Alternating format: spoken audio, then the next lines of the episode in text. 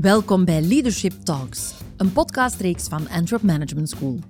Elke aflevering hoor je een inspirerend verhaal over een bedrijf dat in co-creatie met AMS een op maat gemaakte ontwikkelingstraject creëerde en zo een uitdaging aanpakte.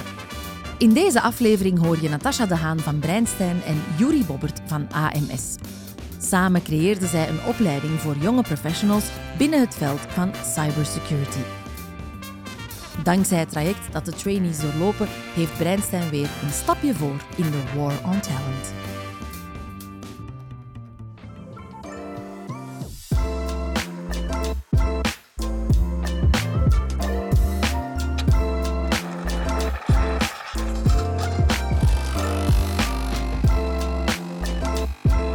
Hoe neem jij je koffie? Zwart.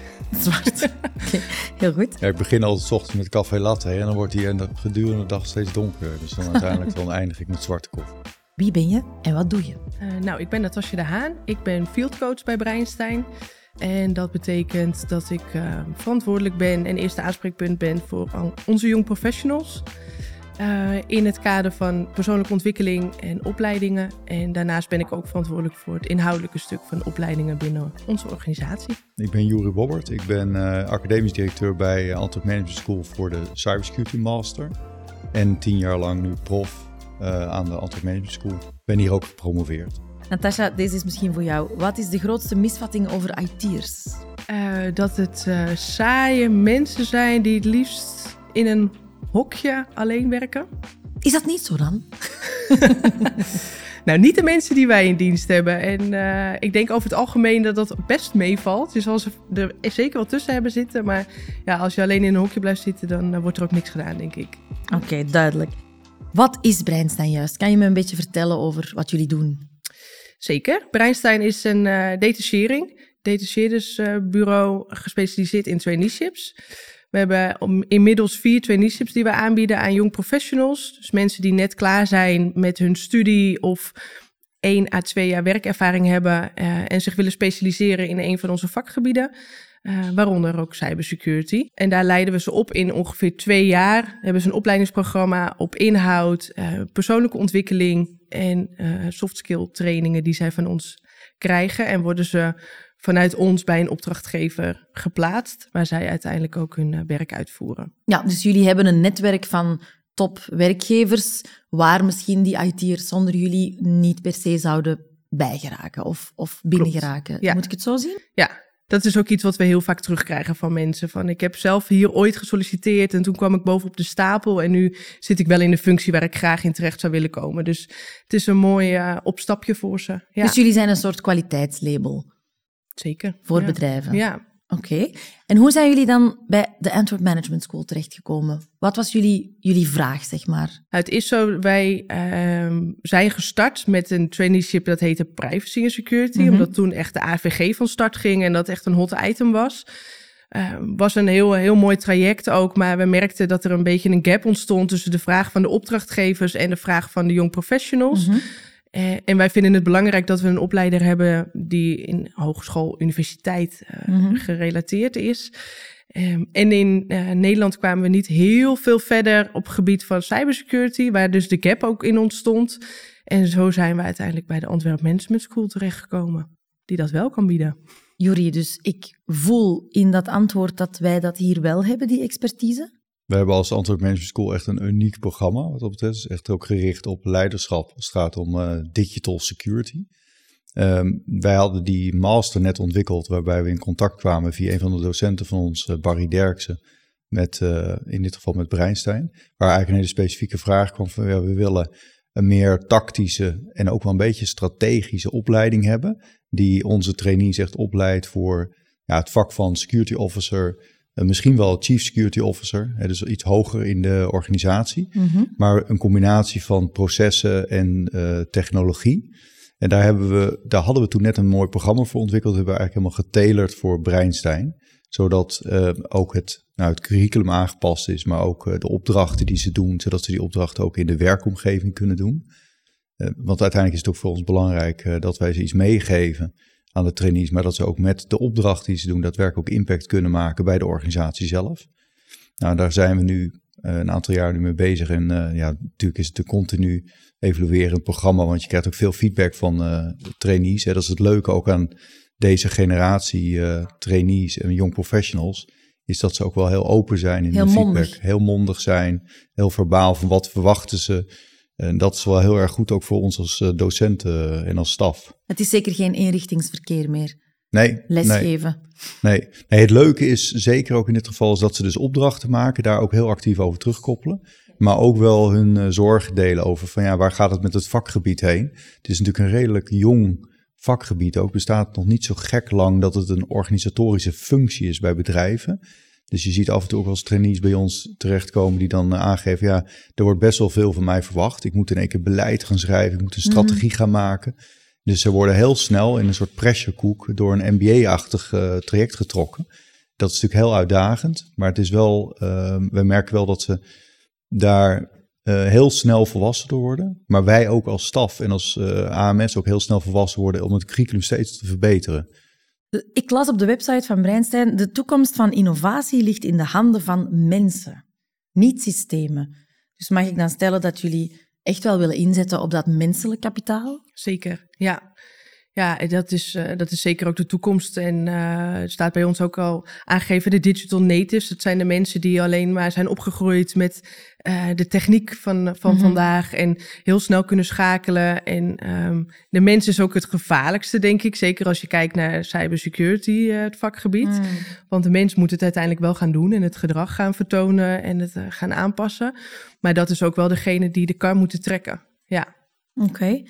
Jury, wat denk je dat er tailor-made aan is, dat, dat echt de sleutel is geweest? Waarom heeft Breinstein bijvoorbeeld niet gekozen voor een bestaand programma? Je haalde het zelf al aan. Ja, ja dus de merendeel van de bestaande programma's zijn of heel technisch, mm -hmm. of ze zijn heel erg procesgeoriënteerd en wat wij noemen governance. Dus heel erg gericht, gericht op de besturing en beheersing van de organisatie, heel high level. Dit is een groep die um, nou, beginnen vaak als jong professional in een organisatie waarbij ze meteen al wel een taakverantwoordelijkheid krijgen om een proces bijvoorbeeld in te richten. Daar komt niet zo heel veel techniek bij kijken, maar ze zitten nog niet op het niveau van directie of management om daadwerkelijk een strategie te ontvouwen. Maar er wordt natuurlijk wel een verwachting geschapen. Hey, we hebben nou eigenlijk een security officer van Breinstein aangesteld. Jij bent er ook van. Dus ze voelen ook wel echt, eigen, ze moeten eigenaarschap gaan nemen over dat vak. Nou, wat ik net al aangaf is dus of de school, hè, de scholen zijn heel erg technisch georiënteerd of heel erg governance georiënteerd. er zit eigenlijk niet iets tussen. En daar heeft AMS een heel mooi programma voor gemaakt. Wat dus eigenlijk richt op het opleiden van de toekomstige digitale leider. Hè, dus we worden heel erg voorbereid op de Mhm. wereld van ja, toch wel leiderschap nemen, eigenaarschap nemen over dat vak. Maar nog niet meteen in het diepe worden gegooid. Um, en we ze ook echt handreikingen kunnen geven. Dat is een beetje het, wat we noemen met het tailored maken. Is bijvoorbeeld, wij krijgen heel specifieke vragen. Van, nou, we willen aan de slag met bijvoorbeeld bepaalde tooling. Kunnen jullie daarmee helpen als Antwerp Management School om daar wat inzicht over te geven? Dan hebben we ook een grote pool met docenten die vaak wel hele specialistische kennis hebben. Die dan de trainees ook heel gericht kunnen helpen met uh, dat weer toepasbaar maken in hun eigen praktijk. Mag ik stellen dat IT en, en die hele wereld nog steeds relatief nieuw is? Als je het op een heel lange periode van opleidingen bekijkt, is dat eigenlijk toch nog maar iets van de laatste, help mij, 20 jaar, 25 jaar daarvoor was dat zelfs niet aan de orde, denk ik. Zeker in grote bedrijven had je misschien wel één of twee IT-mensen, maar vandaag is dat gewoon een heel departement. Ja, en het, is, het was voorheen natuurlijk ook heel erg IT georiënteerd. Hè? Mm -hmm. Dus dat zat heel erg in de IT-silo. En nu is het, elk bedrijf is bijna helemaal gedigitaliseerd of sterk afhankelijk van Klopt. digitalisering. Ja. Je ziet ook steeds meer dat nieuwe generaties ook zelf ondernemer worden met apps. Hè. Dus de, het, het ondernemerschap in combinatie met de eenvoud van software, software maken, maakt dat we veel meer kleine bedrijven hebben. En steeds meer afhankelijk zijn we qua economie ook van dat soort bedrijven. Maar die moeten wel bij design meer security natuurlijk Ja. hebben. En dat vraagt dus ook niet voor een IT-security afdeling. Nee, dat moet eigenlijk veel meer ik denk net zoals bij een auto, hè, dat het bij design, Ja, dat je de airbag en je distance control, dat het allemaal bij design erin zit. En zover zijn we nog niet. En daar is ook de industrie nog in een hele leercurve. Ja, En dan zie je ook wel dat dus de, eh, wat we met Breinstein doen, is dat we ook veel terug willen geven aan wat wij noemen de body of knowledge. Dus de opdrachten die ze beschrijven, geven ze, hè, dat moet dus natuurlijk goed eh, gefundeerd zijn in theoretisch kader. Maar daar geven ze ook best wel weer wat terug aan de nou in dit geval de body of knowledge, van hoe kan dat nou beter? Zo hebben we bijvoorbeeld heel specifiek Secure Software Development Track, die zit ook in die uh, opleiding. En dan eh, gaan ze een organisatie doorlichten van hoe gaan ze om met security by design in software development. En dan geven ze dus de organisatie een advies. Nou, dan zie je dat organisaties als bijvoorbeeld een Rode Kruis, dat we hebben gehad, uh, um, ook wel echt, uh, dus variërend van NGO's tot commerciële organisaties, heel veel mhm. baat hebben bij ja, de rol van zo'n trainee in zo'n organisatie. Want die adviezen worden bijna altijd overgenomen. Natasja, naar welke profielen zijn jullie zo op zoek? Um, ja, in principe is het voor ons belangrijk dat ze een aantal competenties bezitten, waaronder het sociale aspect. Ze moeten goed kunnen communiceren. En nou, dan kom je eigenlijk een beetje in het, uh, het vooroordeel van de IT'en, dat die wat, nou, wat terughoudend en wat uh, op zichzelf is. Dat zijn, daar zijn we juist niet naar op zoek, maar meer de, de sociale mensen met uh, een goede intrinsieke motivatie. als je gaat kijken naar wat voor opleiding zij hebben gevolgd, dan kom je uit op nou, een ehm, veiligheidskunde, hebben ze gestudeerd. Maar er zijn ook een aantal mensen rechten. Dus echt het stukje privacy, maar dan een minor richting cybersecurity. Of bedrijfskunde met een minor cybersecurity. Mhm. Waardoor ze echt dat uitstapje hebben gemaakt en daar hun passie ook ligt. En uh, dat is voor ons wel iets belangrijks. Het is lastig om daarop te screenen. Van hoe screen je op intrinsieke motivatie? Maar dat zie je eigenlijk gedurende de twee jaar dat zij het traineeship volgen. En de opleiding met de AMS ook volgen. Dat zij echt die stappen maken. En zeker de mensen die er heel veel passie over hebben en die intrinsieke motivatie hebben, komen heel goed uiteindelijk uh, op hun plek terecht. Ja, dus wat je merkt is dat doordat daarop gescreend wordt, hè, dus over eh, verantwoordelijkheid nemen, sociale vaardigheden, uh, dat, dat impliceert al een beetje dat mensen ook in staat zijn om eigenaarschap over iets te nemen. Dus ze krijgen de verantwoordelijkheid bij zo'n bedrijf, dat is één. Mhm. Ze hebben de competenties om dat ook te kunnen pakken en te kunnen accepteren en daar ook echt iets mee te willen doen. En wat wij als AMS doen, is dat eigenlijk activeren ook in de klas. En ook aan te geven, het is een veilige omgeving om daarmee te experimenteren, maar ga het vooral doen. En doordat ze het doen, maken ze dermate veel impact bij een opdrachtgever, dat op een gegeven moment die opdrachtgever ook niet meer om ze heen kan. Mm. En dat is natuurlijk wel de ideale situatie, waarbij of zij dus een contract krijgen, ja, of meteen al promotie maken. We hebben ook een paar meegemaakt, die werden al meteen gepromoveerd van security officer naar chief security officer. Ja. dat is toch wel heel knap als je dat kan realiseren. Dus dan hebben ze duidelijk een duurzame impact gemaakt op die absoluut, werkgever. Ja. Was het ook echt een co-creatie, Natasha? Jullie samenwerking, de opleiding bijvoorbeeld? Uh, Heb je het gevoel dat jullie die toch ook samen vorm hebben gegeven? Ik denk het wel. We zijn in 2019 zijn we met elkaar om tafel gegaan. Ja. Uh, vanuit Breinstein met een aantal collega's. Uh, vanuit accountmanagement, die de vraag altijd ophaalt bij een opdrachtgever. Vanuit recruitment, op wat voor soort uh, persoon moet ik dan gaan searchen. En vanuit field management, van wat hoor ik van de young professionals op dit moment. En vanuit Antwerpen, wat kunnen we daarin doen? En hoe kunnen we met elkaar ook ervoor zorgen dat het een mooi uh, programma gaat worden verschillende elementen. De masterclass die is, eh, is een gegeven wat aan het eind wordt, uh, het laatste half jaar wordt gegeven, wat een standaard is, wat eh, AMS ook aanbiedt. En het eerste half jaar is echt iets helemaal op maat gemaakt van welke basiselementen, wat Jury net ook al aangaf, hebben zij nodig om dat ook in de praktijk te kunnen doen. Dus ja, het is echt een hele mooie samenwerking geweest. En nog steeds, want we evalueren eigenlijk naar ieder traject van wat ging er goed, wat kunnen wij vanuit Breinstein beter doen, wat kan AMS hierin doen. En ja, zo blijven we uh, het uh, samen fijntunen. Ja. Mm -hmm. Geef, ja. geven jullie hen soms concrete casie om aan te pakken? Zoals ja. bijvoorbeeld wat wij hier in Antwerpen onlangs hebben meegemaakt. De aanval op ons eigen Antwerps netwerk. Zeg je dan, oké, okay, ja. we gaan er met z'n allen eens... ja, veel van die casus hebben heel veel gelijkenissen. Maar dat is bijna een podcast uh, on its own, zeg maar. Maar je ziet heel veel gelijkenis. Maar wat we bijvoorbeeld wel doen, is een casus bijvoorbeeld over Bijvoorbeeld wat je vandaag de dag ziet is 3D-printing. Dus dan maken we een, bijvoorbeeld in dit geval een drone met 3D. En dan wordt de trainee gevraagd van doe een risk assessment op, dat, op die drone. En op de risico's die je ziet voor zo'n dronefabrikage. Dus het ontwerp, fabrikage, productie. Uh, en daadwerkelijk het naar de markt brengen. Dus proberen we heel erg met nieuwe innovaties hun te laten nadenken over wat zijn mogelijke cyberrisico's. Hè? Stel dat zo'n drone gehackt wordt of uit de lucht mhm, wordt gehaald of mhm. whatever. Uh, dat we ze laten nadenken over actualiteit. En vaak brengen ze ook zelf wel zaken in waarvan wij zeggen, ja, dat is eigenlijk wel zo interessant. Dat is zo vandaag de dag, daar moeten we iets mee. Denk bijvoorbeeld aan een cloud provider. Hè? Al die bedrijven gaan tegenwoordig naar de cloud. Dat is allemaal digital, we gaan naar de cloud massaal. Maar wat zijn nou eigenlijk de echte consequenties? Ja. Van je als organisatie. Stel je bent een publieke overheidsorganisatie en ik ga naar de cloud. Dat betekent best wel iets voor een organisatie. En er zijn maar weinig in staat om dat echt af te pellen. Om te kijken van uh, wat zijn de risico's? En wat zou een adviesscenario kunnen zijn naar mijn organisatie? Hoe we die reis naar de cloud het beste kunnen doen of helemaal niet te doen. Hè?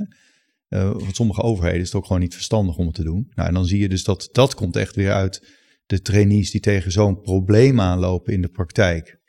En dan proberen we dus in de management school naar een oplossing toe te werken. Dan kom je bijna in het vakgebied van, van de ethiek eigenlijk. Hè? Ethiek, juridisch uh, gebied, ja. technologisch, wat kan wel of niet, hoe kan ik dat afschermen. Maar heel veel ook, uh, ja, bijna zeg maar een soort uh, ja, juridisch speelveld van wat mag juridisch wel met technologie en wat niet. Hè? Dus er raakt ook heel veel privacy. Ik wil heel graag gegevens verzamelen voor bepaalde nieuwe diensten die ik wil ontwikkelen.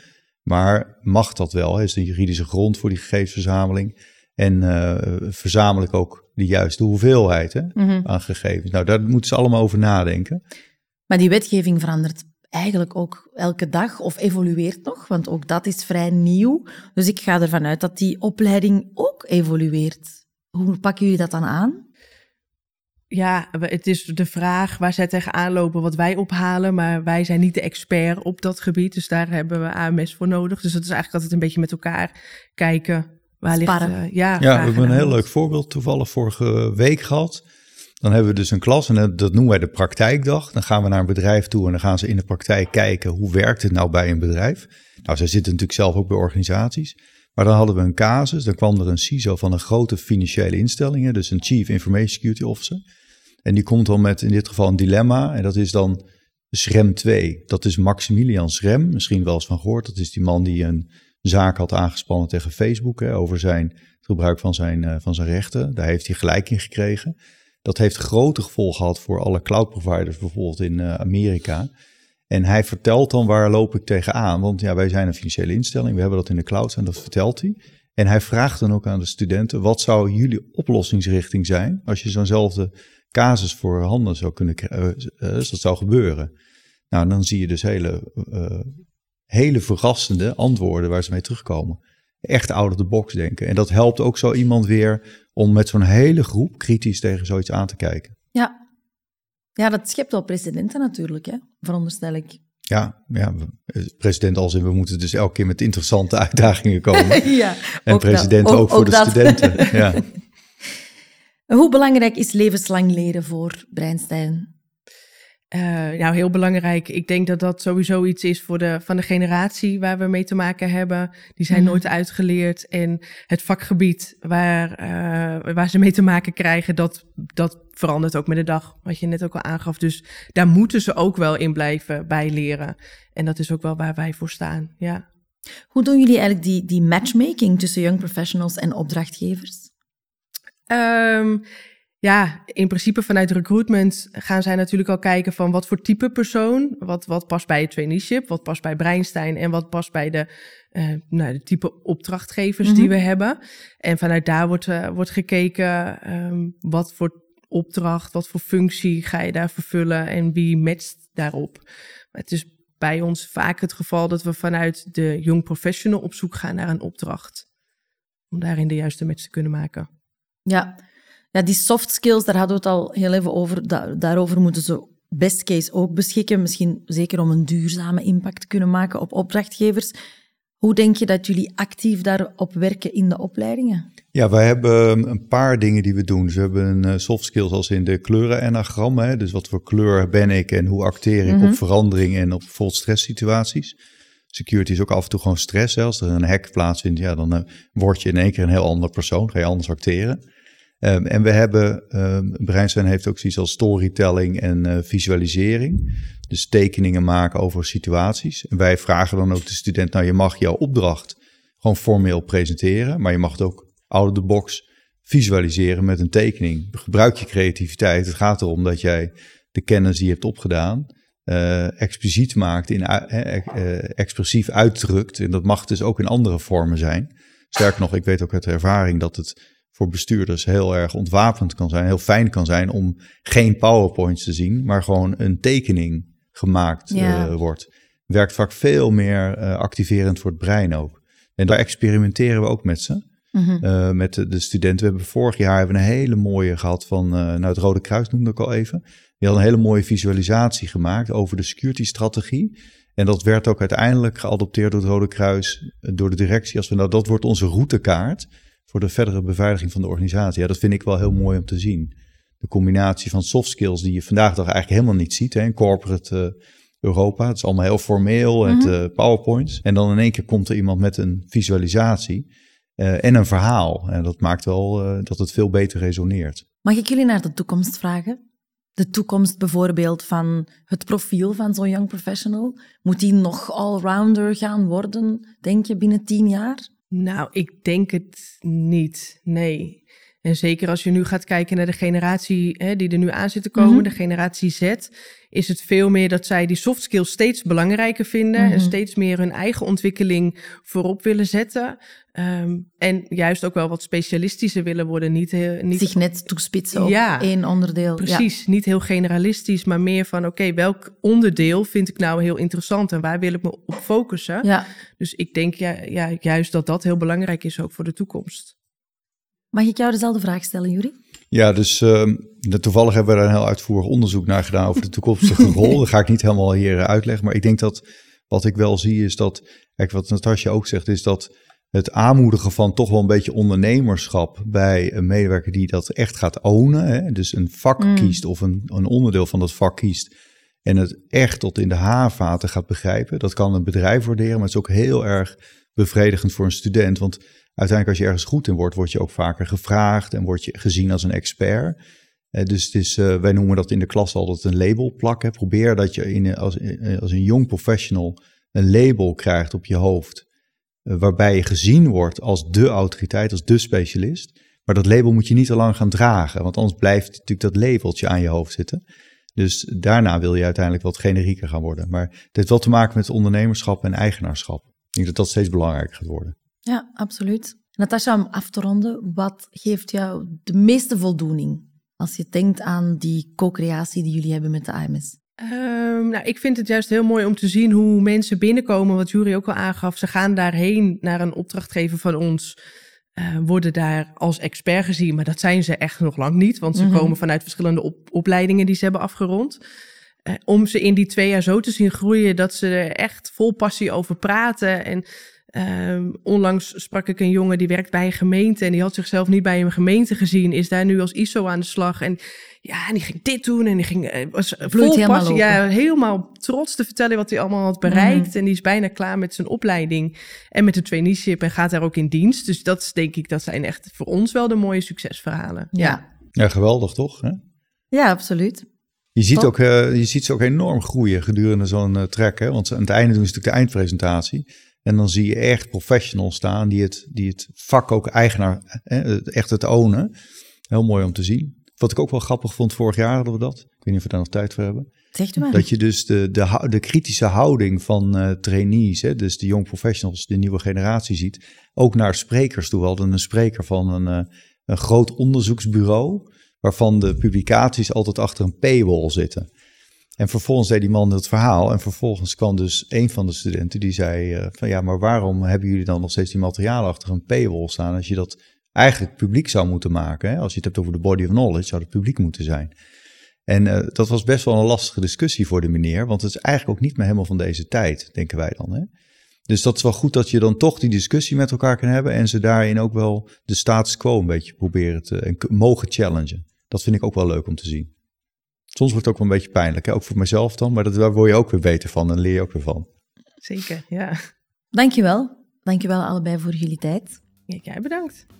Ja, jullie ook bedankt. Ja. zijn we al klaar? Het was zo gezellig. Ja. Fijn dat je naar deze aflevering van Leadership Talks luisterde. Wil je meer informatie over een op maat gemaakt ontwikkelingstraject van AMS? Surf dan zeker naar antwerpmanagementschool.be/connect. Tot snel!